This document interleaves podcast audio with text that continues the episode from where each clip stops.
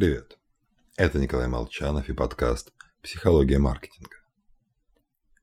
Рано или поздно нашему предку на охоте улыбалась удача, и он заваливал какое-нибудь крупное животное, скажем, лося весом в полтонны. Круто. Только съесть столько мяса, пока оно свежее, не представляется возможным. Выход, даже если мы очень жадные и очень голодные, один – поделиться с соплеменниками. И ожидать, что те поделятся с нами. Практика проверена тысячелетиями и сохраняется до сих пор.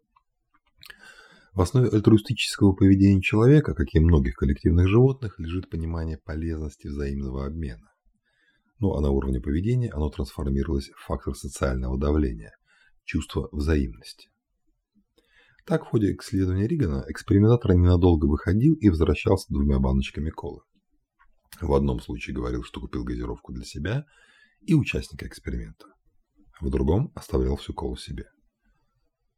По завершению эксперимента испытуемым предложили купить лотерейные билеты. Те, кто получил банку колы в подарок, хотя им никто об этом не напоминал, купили билетов в два раза больше. Глубоко в нас сидит ощущение, если мне что-то дали, надо дать взамен.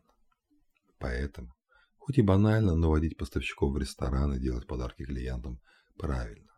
Пробники – тоже хорошая идея. По данным БАВА, бесплатные образцы оказывают долгосрочный эффект на мнение покупателей. Ну а сами собираем волю в кулак и говорим «нет» бесплатному чаю, пробнику или милому подарочку, взяв отказаться от следующей просьбы купить или пожертвовать, будет значительно сложнее. С вами был Николай Молчанов и подкаст «Психология маркетинга».